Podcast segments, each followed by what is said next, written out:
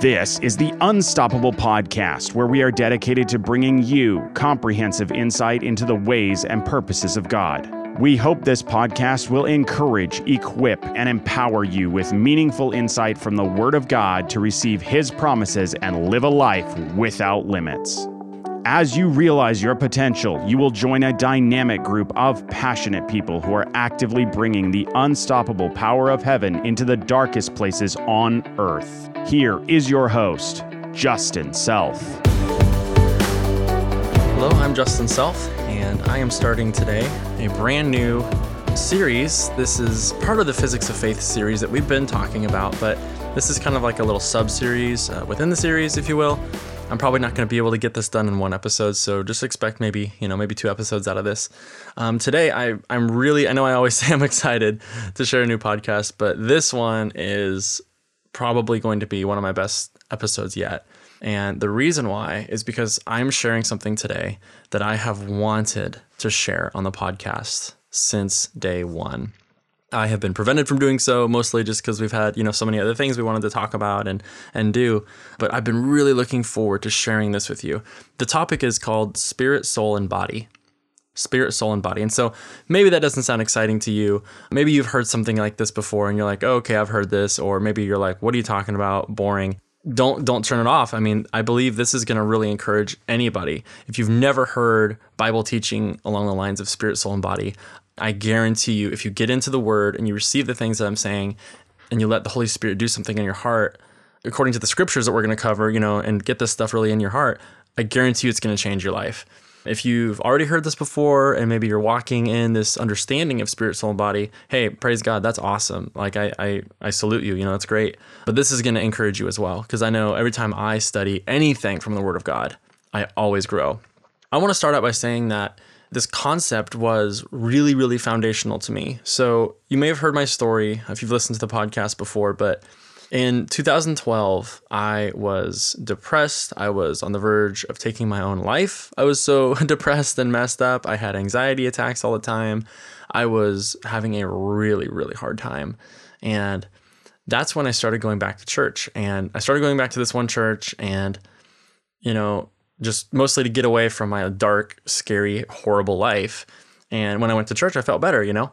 Well, it went from that to, you know, progressively, I just was opening my heart more and more to the things of God. And one night in February 2020, uh, 2012, the Lord, God, Jesus Almighty, touched my life. I had an actual encounter, a tangible experience with Jesus that I, I can't fully explain, but I can tell you that it marked me forever and it changed me forever. All at once, I just I, I realized that God was real, that He loved me, that the Bible is true. You know, all the stuff that I'd learned as a kid, like like I just had an experiential encounter. And I want to encourage you that you know I'm actually this isn't in my notes, but I'm going to turn here to John chapter 17 really quick because I believe this is really important to what we're talking about and also important to the the story I'm telling you. So John chapter 17 and verse 3. Again, this is this is Jesus talking, and I want you to know something. You might have heard, you know, a Christian, if you're not a Christian, you might have heard Christians talking about eternal life and going to heaven and all this stuff. And when you hear people talk about eternal life or eternity, usually they're talking about what's going to happen after you die, right? I'm here to tell you that if you're a believer in Jesus Christ and your sin is paid for by his blood, yeah, you're going to spend eternity with Jesus. That's awesome. I'm going to be there and I really hope you're there as well. Um, if you're not born again, if you haven't received Jesus' payment for your sin, then you know I don't know how to say it any other way. I'm not going to say it politically correct. I'm not going to try to whitewash it. I'm going to tell you right now that you're not going to be with Jesus forever. Um, there's a place called hell. It's absolutely true. And you know people don't go there because of their sin, because they did the wrong thing or they did the right thing or you know, their sin outweighed their good or whatever. That's not why anybody goes to hell. People go to hell because they simply don't get their sin nature renewed by the blood of Jesus. There's only one way that a human being born into a sinful nature, which we're going to talk about this more in the podcast today, there's only one way for that to get resolved, and it's through the blood of a perfect sacrifice. That's why Jesus had to die on the cross. That's why the gospel is so awesome, is there's no way that we could ever get out of this thing on our own. And so, anyway, I'm, I'm saying all that to say that Jesus here defines what eternal life is. Eternal life isn't living forever. Everybody's going to live forever no matter what. All right. But eternal life, as the Bible declares it, or as Jesus defines it, is this. I'm going to read this to you out of John chapter 17 and verse 3. This is Jesus speaking. He says, And this is eternal life, that they may know you. This is talking to God, the only true God, and Jesus Christ, whom you have sent. I'll say it again. This is eternal life, that they, meaning us, the people, may know God we'd know God. And then it says, and that we would know Jesus Christ, whom God has sent. Well, I want to point out all this to say that word in the Greek, when it says that they may know you, is the word gnosko. And that word carries this idea of intimate knowing. This isn't like knowing with your brain or you, you read a book and then you take a test or something. Like this isn't just mental knowledge. This word describes such an intimate relationship that it's actually used to describe sexual relations between a husband and wife. You know, in the in the in the in the Old Testament, you know, Adam knew his wife, Gnosko, um, in the in the Greek version, Gnosko, his wife, and they had a child. Well, that how many of you know that that's an intimate relationship, right? But Jesus is using that same word to say, hey, this is eternal life, that they would gnosko you, God, that the people would gnosko Jesus. Like, and again, this is not mental knowledge, this is an experiential knowledge. And so that's what I'm saying here. I had an experience with the Lord. And it was awesome. It was the first time I've ever had, you know, a gnosko relationship with God. It was it was amazing. And I just if you haven't had that type of relationship with God, you can. You absolutely can have that relationship with God. You can have an encounter with him. You can have a gnosko moment with him. It's awesome. And and so for me, it was, you know, desire and all this stuff. Like I had a hard time and, and I was just seeking after the Lord. And I don't want to get off track here, but what I want to say is that after that moment, I mean, man, it was a, a, few months, like three to four months, maybe five months, that I was literally, I was like, I don't know how to explain it. I literally don't remember eating. I don't remember sleeping. I'm sure I did. I know I had a job at the time, and I know I had to, I had to go up, go to work and stuff, and and do my thing. I know that had to happen, but I legitimately don't remember eating or sleeping because I was in the Word. I was praying in the Spirit. I was talking to God. I was spending time with Him. He was just lavishing His love on me. And I was experiencing this thing that is completely indescribable. You know, it was awesome. And so, what's interesting is is my story parallels that of other people. You know, I've maybe you're maybe you've experienced that same thing. I've heard other people explain their story, and it's very similar to mine, and it's awesome. You know that we have these experiential moments with the Lord that totally mark us. And so, what happened for me is after that time, I kind of had this weird season where I almost was like coming off of a high or something, you know? And I started like, you know, the honeymoon almost with the Lord was over. I don't know what it was, but like I stopped kind of having these radical encounters with Him slowly but surely to the point where I felt terrible. And I'm like, hey, you know, I just had these radical encounters with Jesus, and now I'm down to feeling like a, you know, I'm down to earth again. I'm doing my job and I'm talking to people and I'm being a human again after this four months of just being completely engulfed in the in the things of the spirit. I remember it was the hardest thing I've ever done because I'm like, God, where are you? Like, like wh- where's your presence? Where's all this amazing, you know, just rainbows and I don't know, just like glory of God, just manifesting tangibly in my life for these many months, and and really, what happened at that point was I had a decision to make. And I remember specifically saying, Hey, I'm going to decide right now that I'm not going to build my life on an experience. As awesome as it was, and as amazing as it was, and really, it truly did save my life. It transformed my life. It started to transform other people around me. And it just was awesome. And the anointing of God was just all over me. It was, it was wonderful.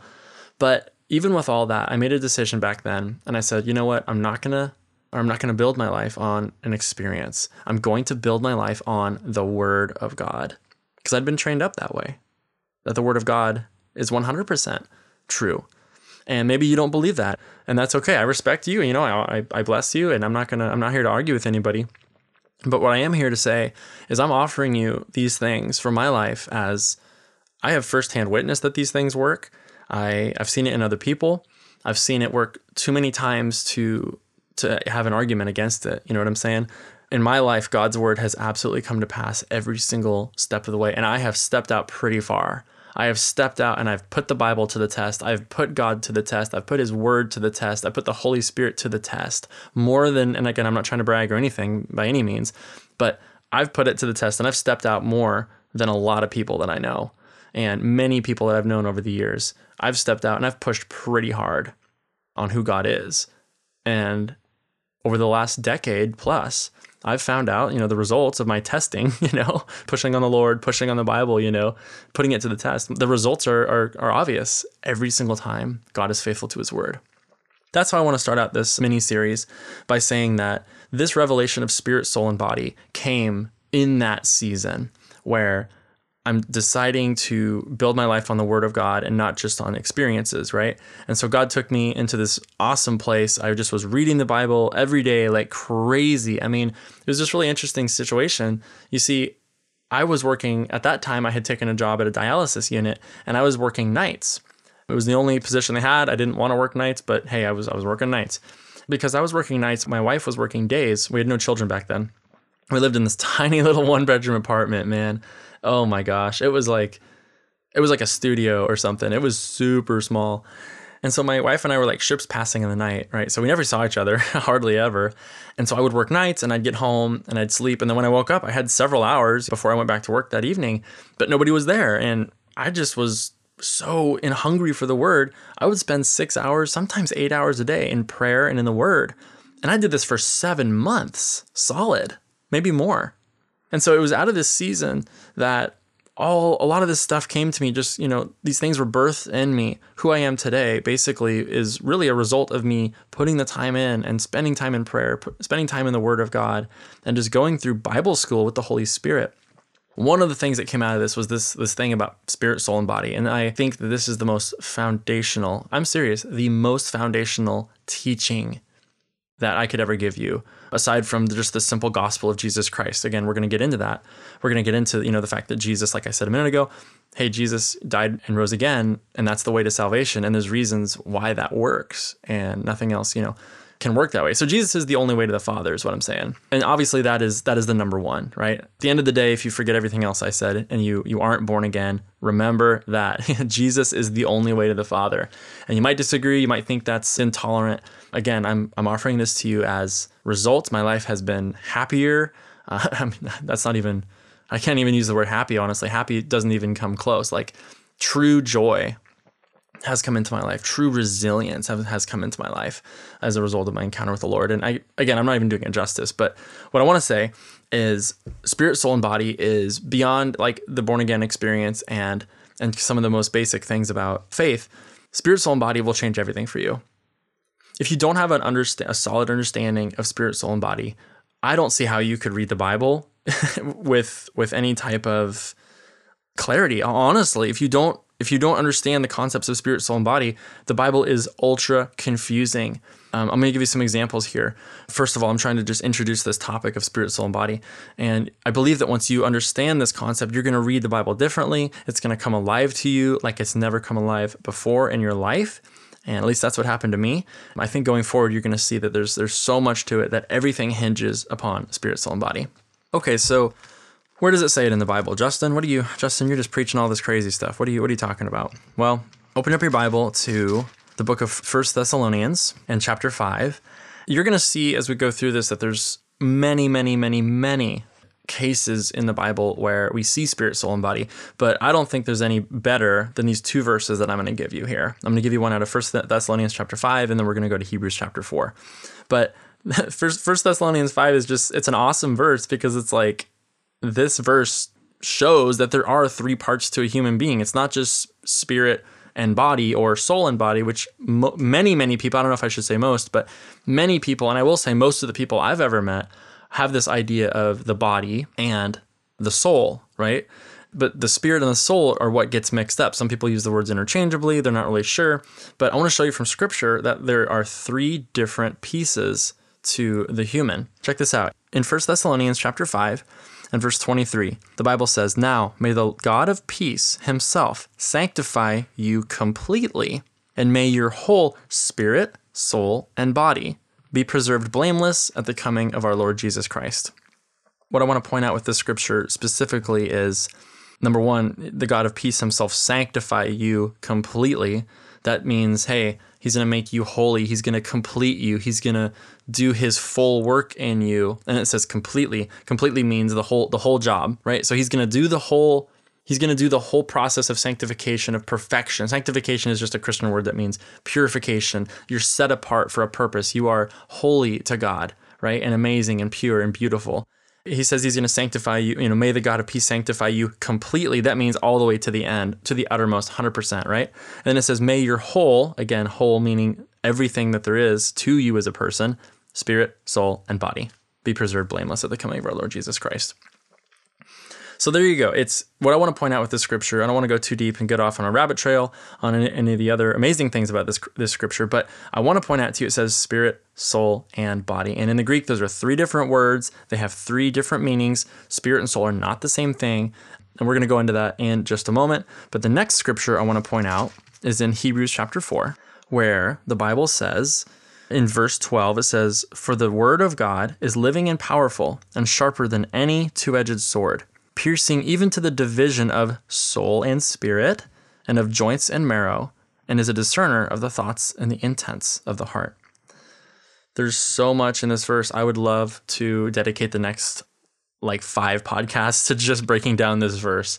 And we could, but I'm not going to. I, I have other things I want to cover this year. But I want to point out to you right now that we're talking about the word of God is living and powerful, sharper than any two edged sword, piercing even to the division of what? Soul and spirit, and of joints and marrow.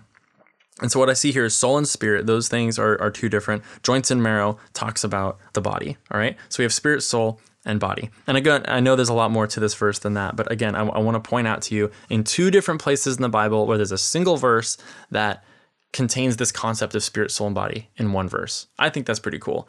One of the most important things about doctrine in, in the body of Christ or making doctrine of the Bible or, you know, establishing our doctrine doctrine just means teaching, by the way. Like what what I'm teaching is is the doctrine that I believe in, right? And things might shift over the years. I, I get that, but where I'm at today and what I see in the Word of God is is very solid doctrine uh, concerning spirit, soul, and body. And so I'm not going to share something with you that I don't feel I've done the research on, or I don't feel like I've really you know, if I feel like I'm kind of pick, cherry picking, I, am not going to go there. You're not going to hear me on the podcast going there with those types of things. Those, those are the things that I'm working out personally. But when I'm sharing something on the podcast, it's something I've really walked in, I've seen the fruit of, and I definitely have done my homework on on this. And we see multiple things, you know, multiple examples of this in Scripture.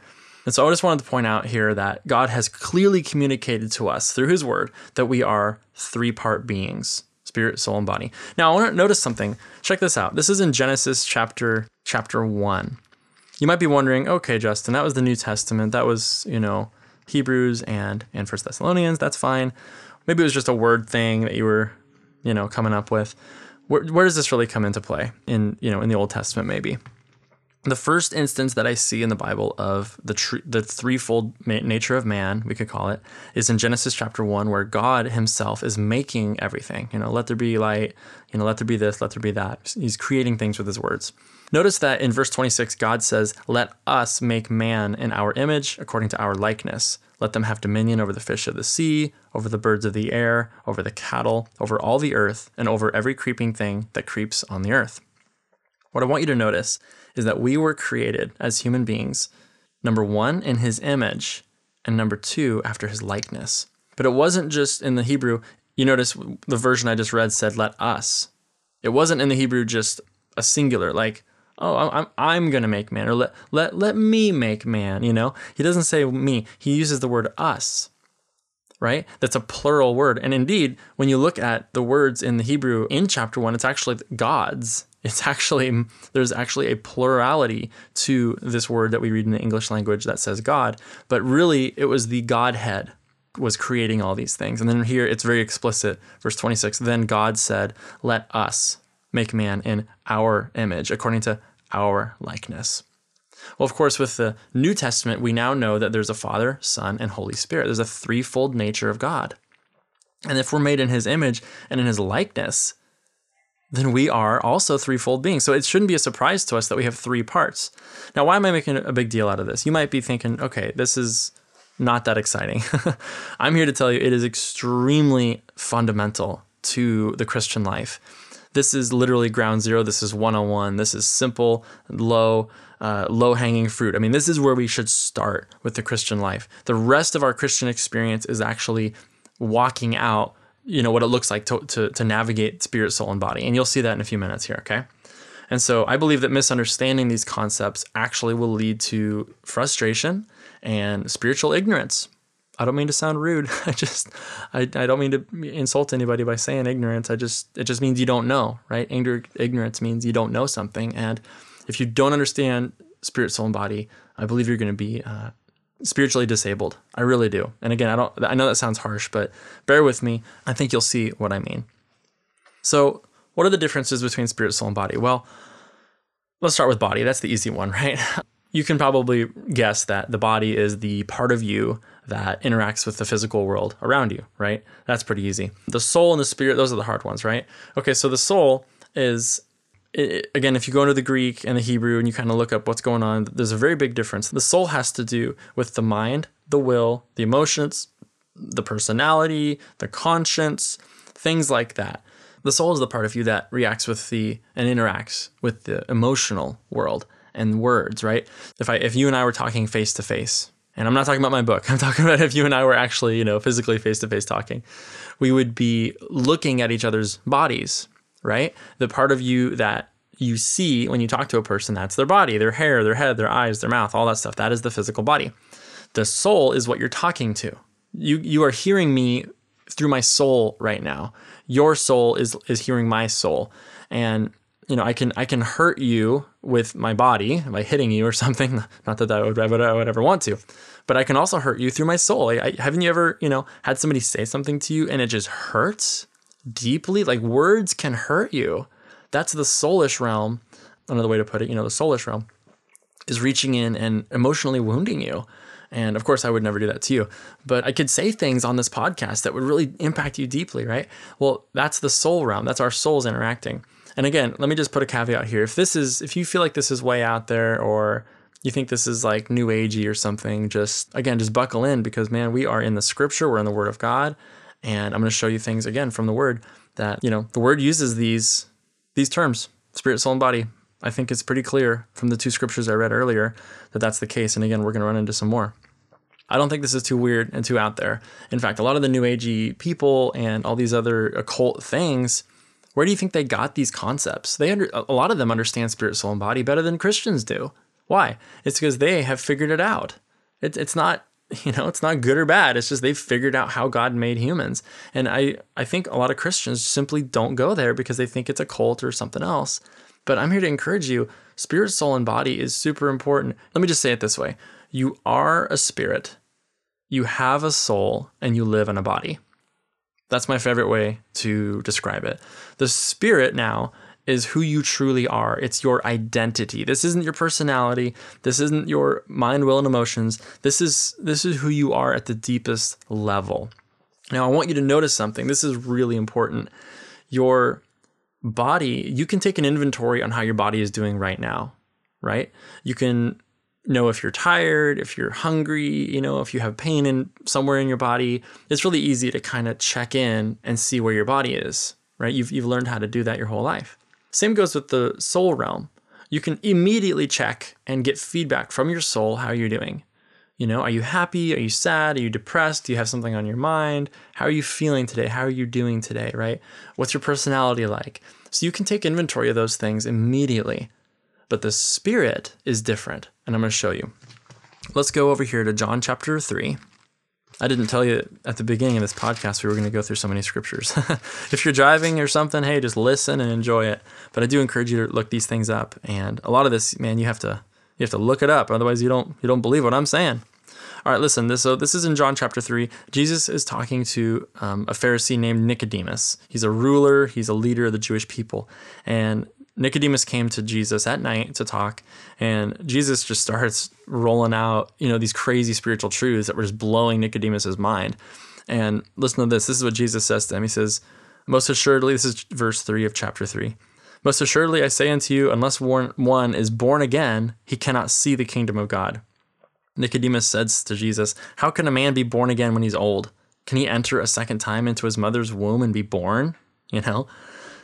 In verse 5, Jesus answers and says, Most assuredly, I say to you, unless one is born of water and of the Spirit, he cannot enter the kingdom of God. That which is born of the flesh is flesh, and that which is born of the Spirit is spirit. That's what I wanted to point out to you. Jesus says, Flesh is flesh and spirit is spirit. So these are different like you could think of it as matter, if you will. I like to think of it as there's spiritual matter and then there's physical matter. Your body is is, you know, physical matter. It's made up of atoms and molecules and all sorts of things. And your spirit is made up of spiritual matter. I don't I don't know what they call it, but it's spiritual matter. Angels are made of spiritual matter. God is a spirit. You'll see that in John chapter 4. Jesus says God is spirit, and those who worship him must worship in spirit and truth, right? We relate to God spirit to spirit. This is something super fundamental. I don't want you to forget. We do not relate to God flesh to spirit or with our um, soul. So many people think that we, re- we relate to God in, in the soul realm or in the flesh realm. That's not how it works. And I'm going to show you that from scripture. Let's go to James chapter 1, and I'm going to show you what the Bible says about some of these things that we're saying. In James chapter 1, it says, oh man, I'm going to go to verse 21. There's a lot to say here. I'm going to try to try to keep it Keep it here. All right, here we go. Listen to this. It says, Therefore, lay aside all filthiness and overflow of wickedness, and receive with meekness the implanted word which is able to save your souls. Pause. He said, Save your souls. We hear about that type of thing. Oh, you know, so many souls were saved, or so so and so is a, is a soul winner, right? Have you ever heard about that? Somebody, you know, saving their soul, you know? Well, again, based on what we just talked about, the soul is actually not the eternal part of you entirely. We're going to get into the fact that the spirit and the soul are actually eternal. The body is not. You're going to get a new body later. When, when someone gets born again or receives Jesus Christ as their Lord and Savior, their soul doesn't change. And we're going to see that in a moment. But their spirit changes. And so when you read this this in James chapter chapter 1, this is one of those scriptures I was talking about that it's going to be confusing if you don't understand spirit, soul, and body. Because you read in the very front of this thing, James is talking to the 12 tribes. He's talking to people of Israel, and in fact, he's talking to believers. If you if you read this, you know, read read the book of James, he's actually talking to believers who are who have been scattered abroad by the persecution, you know, in the early church. And so, if he's talking to Christians and he's telling them that, hey, you you know, you can receive the implanted word, which is able to save your souls. Well, their souls are already saved if the soul and the spirit are the same thing. This is something I wanted to point out really quickly. The implanted word, which is the word of God, the Bible, and the living word of God is able to save your souls. Your soul is, again, your mind, your will, your emotions. Once your spirit is saved and you're born again, pretty much the rest of the Christian life is renewing your mind to the word of God. And you're getting your soul to be in line with the things of the spirit. And we're going to see later that when your soul is in line with the word of God, it, your spirit and your soul are in alignment and the power and the life of God can actually flood from the spirit realm and into your soul and into your body realm. That's how you can see miracles happen is you can see things flowing from the spirit realm through your soul and then out into your body and you can lay hands on the sick and they'll be healed. And you can see other miraculous manifestations. The soul is not the thing that gets changed when you're when you're born again as a believer in Christ. Your spirit is what's been changed. And so let's go on to verse 22 it says, "But be doers of the word and not hearers only, deceiving yourself. Verse 23, this is what I wanted to land on. For if anyone is a hearer of the word and not a doer, he is like a man observing his natural face in a mirror. For he observes himself, goes away, and immediately forgets what kind of man he was. But he who looks into the perfect law of liberty and continues in it, and is not a forgetful hearer, but a doer of the work, this one will be blessed in what he does. Okay, what I want you to notice is that James here creates an analogy. He uses this picture of a mirror. So when you wake up in the morning and you look in the mirror, you see a representation of yourself, right? You don't actually see your physical self. How many of you have ever seen your own eyeball? Straight, you know, not not through a reflection. None of us, probably, hopefully, right? So you've seen a reflection of yourself through the mirror, and you trust that that mirror provides a good enough reflection that you can base your life on it, right? You can look at your eyes and say, hey, I have brown eyes. Well, what if you walked around and someone told you, no, you don't? You have blue eyes. You know, would I think that they're crazy or would I think my mirror is crazy? Right? I would think that they're colorblind or something. I wouldn't I wouldn't say that my mirror is bad. Oh, I have a bad mirror. I need to take it back. It shows that I have blue eyes and not brown eyes. No, the mirror is good, right? There's, it's a reflection thing. And so what I want to point out here is that James is using this this idea of a mirror as the word of God. The mirror is the scripture. The word of God is the mirror that you look into to see what your spiritual self looks like. Remember, I said earlier you can take inventory of your body and kind of check things out. Oh, I'm, i have a pain here, or you know, I'm tired, or whatever. You can take a inventory of your body immediately. You can take an inventory of your soul immediately, but you cannot, because remember, Jesus said that which is uh, born of the flesh is flesh, and the things that are born of the spirit are spirit. You can't just take an inventory on the things of the spirit. You can't just say, "Hmm, how's my spirit doing today?" That doesn't work. You, we can't do that we are spirit beings and we are, you know, we are spirits. We have a soul and we live in the body, in a body. But there's really no way to check on that in the same way that you can check your body and your soul. And I know this can kind of get confusing, but just stay with me. The way you check on your spirit is you look into the scripture, you look into the word of God, because James says that it's like a mirror. It's a mirror that says, He who looks into the perfect law of liberty. He calls the Bible the perfect law of liberty. You know, you're not a forgetful hearer, but you're a doer of the work you know, I've used this so many times in my own life where my mind might be telling me one thing. Here's an example like, you know, you're hearing things either in your mind or other people are telling it to you that you're you're stupid or you can't do it or something. Well, I'm here to tell you that if you're born again, the Bible says, you know, I can do all things through Christ who gives me strength and, you know, all these other scriptures that are encouraging and empowering to you as a person you know so many things that tell you that you that God created you with a purpose and that you can do things that you you weren't built for nothing and you're not just a nobody but God cares about you. God builds you up for a purpose. In Ephesians chapter 2 you you have a purpose. You've been created in in Christ for for works for things to do that he prepared beforehand for you to walk in. If I had enough people telling me that I was a nobody if I saw it on TV I was reading it in the books or whatever and everybody's telling me that I'm a nobody I'm going to start believing that and if I start believing that, it's going to become who I am, and that's my reality. But if I'm born again, that's not the reality in the spirit. You know, God had has created me with with a purpose and a plan and glory and amazing. You know, I'm created in the image of God, and this goes for everybody. Everybody has been created in the image of God, the likeness of God. So if I believe those those things of the soul and of the body realm, that's where my life's going to go. But I can't. So I can't check in on my spirit. I can't check on check in on how God sees me in the spirit in that same way. So I have to look into the Bible. I have to look into the Word of God to see who I really am in the Spirit. Now, I want to show you how this next verse is kind of the big one that did it for me.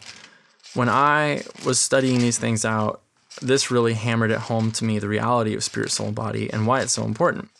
And so let's go to 2 Corinthians chapter 5 and verse 17. This is a pretty popular verse. You may have heard it before it says in the Bible here at 2 Corinthians chapter 5 verse 17 it says therefore if anyone is in Christ he is a new creation. Old things have passed away. Behold all things have become new. I'm going to read it one more time because I'm going to I'm going to break it down a little bit. It says therefore if anyone is in Christ he is a new creation. Old things have passed away and behold all things have become new. Uh, one translation says the fresh and the new has come and this word new creation in the Greek is awesome. It might be my favorite word in the Greek. It's the word kainos. And it literally carries this idea of something that has been recently made or unused or like a robe that has never been put on before. So you got to understand the difference between um, kainos and then this other word in the New Testament called neos. Hopefully, we'll get into that if we have time. This word kainos is describing something that has been freshly created. Nothing like this has ever existed on the planet before. Okay, so with that understanding, now let's read it again. It says, Therefore, if anybody is in Christ, he is a brand new creation, never, never, ever, ever been used before, completely made brand new. That's my paraphrase. Old things have passed away, and behold, all things have become new. So let's let's look at this through the lens of spirit, soul, and body. When I would read a verse like that, I wouldn't understand it, and I don't think anyone, I don't see any, how anyone can understand this verse outside of spirit, soul, and body. You're in Christ, and you're a new creation. Old things have passed away. Behold, all things have become new. Well, how is it that all things have become new when you're in Christ? When you're born again into the family of God, your body doesn't change immediately. How, many of you have ever seen somebody go up to the altar weighing 400 pounds and really unhealthy or something like that. You know, I'm just using that as an analogy, you know, overweight and, and, and unhealthy. Not trying to say anything bad about anybody, just, you know, using an example. And then they receive Jesus into their life, and then suddenly they're, you know, 180 pounds and just muscular or something like their body suddenly suddenly gets like changed into some healthier version, right? We've that doesn't happen. What about somebody who, you know, receives Jesus Christ as their Lord and Savior and was totally inept at math before, but suddenly they receive Jesus and then boom, now they know all the math there is to know and like their mind has been, you know, completely renewed. Well, that doesn't happen either. I mean, this is an experience thing, right? Like I'm using experience, but this is also in the Bible, you know, spirit, soul, and body we're talking about. And all things becoming new, recently made, recently, you know, created. This is not talking about the body. I think it's pretty obvious. I think you can you can see that. It's not talking about the soul either. And so this is, I mean, if you just want to be, take it simple, process of elimination. It has to be the spirit. And again, there this isn't the only place in the Bible that it, this conclusion comes out. I just wanted to use this because it was a personal conclusion from this verse. Let's read it again. Therefore, if anyone is in Christ, he is a new creation, or his spirit has been made brand new. Old things have passed away of the spirit, and behold, all things of the spirit have become new. So, this is really, really important because let's go over here to 1 Corinthians chapter 6. This is cool. Check this out. Again, this is another verse that does not make sense unless you understand spirit, soul, and body. It says here, But he who is joined to the Lord is one spirit with him. Or actually, the original Greek literally says, "But he who is he who is joined to the Lord is one spirit." Doesn't actually say with him. And so, how does that work? Before you've received Jesus, your spirit was dead, and after you receive Jesus, you have this amazing rebirth. I mean, literally, what Jesus was talking about with Nicodemus was being born again. That doesn't mean your physical body or your mind, but your spirit is born again. That's what it means to be born again. It's like when a baby is born, that baby had never existed, you know, in the outside world. That baby being birthed into the world is a brand new creation. It's fresh. He or she is brand new and fresh and has a unique fingerprint, unique personality, unique everything about them is unique and amazing and has never existed before. Even identical twins. Some of you know this. Even identical twins are not exactly identical, but there's differences, there's nuances, you know, even with the with the closest of twins. I should know my mom and aunt are identical twins and they like to play tricks on me. What is up with this? If somebody will call me, like my aunt will call me from my mom's phone and I'll pick it up and I've actually gone entire conversations without knowing it was my aunt. I thought it was my mom because their voice sounds so similar. I've even had them do it to me in person. They look so similar. I've it takes me a few minutes sometimes to really see who it is who's talking to me. And, and of course I can tell the difference, you know, but a lot of other people can't. You know, they were so good.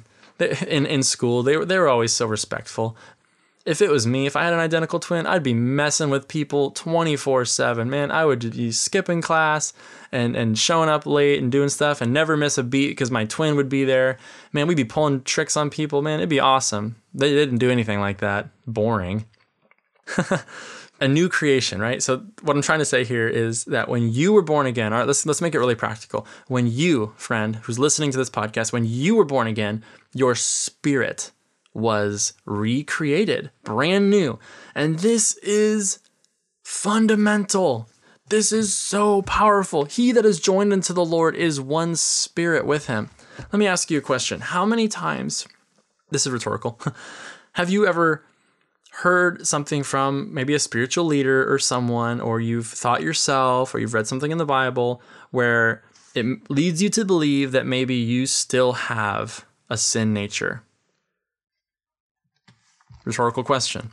I want to point out to you that we are not sinners saved by grace.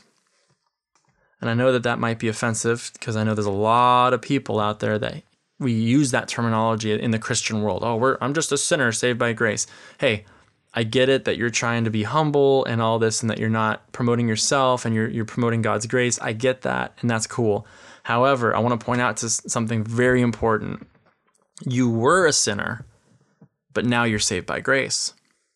You are no longer a sinner. See, that's the problem. If you think, and if you don't understand spirit, soul, and body, and you think that there's still a sin nature somewhere on the inside of you, it's going to lead to tremendous issues in your Christian life. And so I want to show you something out of Ephesians. Again, I told you we're going to be going through a lot of scripture today. And, and again, I'm not cherry picking here. This is, I'm showing you that, and I encourage you to look these up on your own. All right. Study this out on your own. Don't just take it from me. I hope this is an encouragement to you, though, to get into your Bible for yourself and ask the Holy Spirit these questions. But I think this is really going to change your life. So in Ephesians chapter 4, again, we're talking about you're not a sinner saved by grace.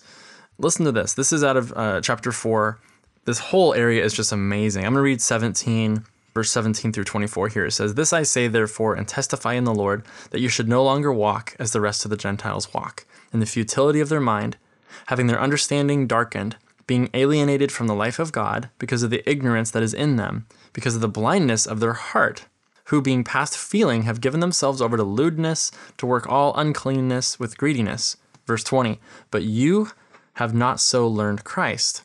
Verse 21 If indeed you have heard him and have been taught by him, as the truth is in Jesus.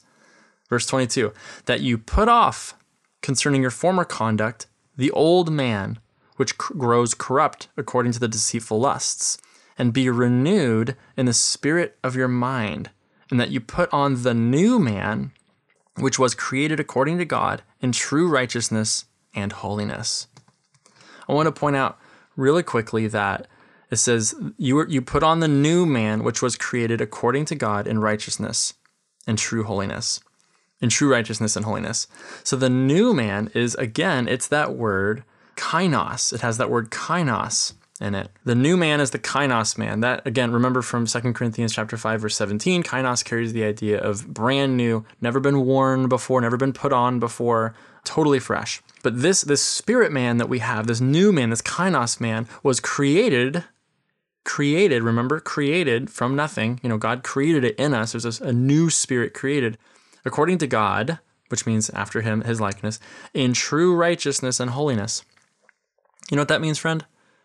If you're born again, you are, oh, this is going to sound offensive. Okay, just hold on, hold on, hold on here. Listen to this. You are righteous and you are holy in God's eyes. I know that might be hard for some of you to believe. And I know for me personally, it was very difficult for me to look myself in the mirror and literally say the words, You are righteous and you are holy. That was hard for me because I didn't understand spirit, soul, and body. I was looking at my actions, I was looking at my my emotional realm, right? I was looking at all the nasty things I've said and done. And I'm like, there's no way I'm holy. There's no way I'm righteous. Only God is righteous, right? Well, remember, we've been walking through this whole thing spirit, soul, and body. Your spirit is holy. Look at right here. Your new man was created according to God in true righteousness and holiness. And so, what that means is that you, at the core of who you are, are exactly as righteous and holy as God Himself. 1 Corinthians chapter 6 verse 17 remember we were just there he that is joined unto the Lord is one spirit with him if your spirit is joined to the Lord and you guys have the same spirit and if you have the Holy Spirit in you, right? The Holy Spirit is not going to dwell in a place that's that's full of sin and corruption. He you know he dwells in the holy place. Well, why would he pick your spirit to dwell in? In fact, why couldn't he dwell in your spirit to begin with? The Holy Spirit can't dwell in your spirit when you're not born again because your your sinful nature spirit is dead. It's not a holy place. Once you receive Jesus, Jesus, his blood washes away the sinful nature that you had and literally murder and we're I don't know I'm running out of time but we'll talk about it later. It literally murders your old spirit, kills it, being nails it to the cross, crucified with Christ, goes down to hell with Christ. He leaves it there and you have a brand new spirit from God.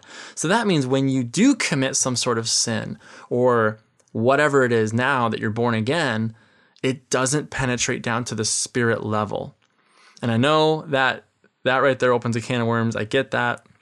I don't have time to go into it, but suffice to say, yes, if you are a believer in Christ, if you have a brand new spirit, and you do commit sin, your spirit is untouched. Your soul and your body or, you've opened a door to Satan to let things in and walking in sinful, you know, doing things that are sinful is completely bad for you, horrible for you. But what I'm telling you is it doesn't penetrate your spirit. Now, that's something we can get talking about on the next episode. I have so much more to say about this, but I just wanted to introduce this beautiful topic of spirit, soul, and body. And finally, I just want to encourage you if you are in Christ, you are a new creation, that you have been made brand new from the inside out. And you might not feel like you're righteous or holy or any of these types of things, but I want to encourage you. The Bible says that when you are born again, your spirit is made brand new, and that is the, the deepest part of who you are as a person. And your sin the sinful things that you may do or you're you know trying to work out or whatever those things do not penetrate the spirit level and that's right there that simple statement that should really encourage you and build you up and release you from so much condemnation. You know, Satan would love nothing more than to have God's people believe that they are broken, that they're defective, that basically the blood of Jesus isn't enough. And friend, I'm telling you right now, the blood of Jesus is enough. Your sin nature is gone. You are born again if you're in Christ. And I encourage you to begin to see yourself that way. Begin to see yourself not because of your own works or your own goodness. That's not the point. That's not what it's about. You could never work your way up to God, right? But in the Spirit, because of the blood of Jesus, you have been made as righteous and holy as God Himself. And so now, when you read things in the Bible and you read about God dwelling with you and how much He loves you, it makes sense because He loves you in the Spirit he's not taking into account those other things, right? He's not looking at you and loving you based on your actions. He's looking at you and loving you and giving you grace and mercy and kindness and, and glory. And he's relating to you in the spirit. So, in God's eyes, you are absolutely sinless and spotless and beautiful. And the rest of the Christian life is just getting our soul and our body realm, you know, we're working it out. We're getting that life and power and perfection in the spirit and we're learning how to get that out into into the rest of our body and, and soul realm right? So that's all i want to say today. We are going to pick this up with the next episode. I'm really excited to get into some deeper stuff with this. Hopefully that was an encouragement to you. Love you very much and we're praying for you. So we'll see you on the next episode.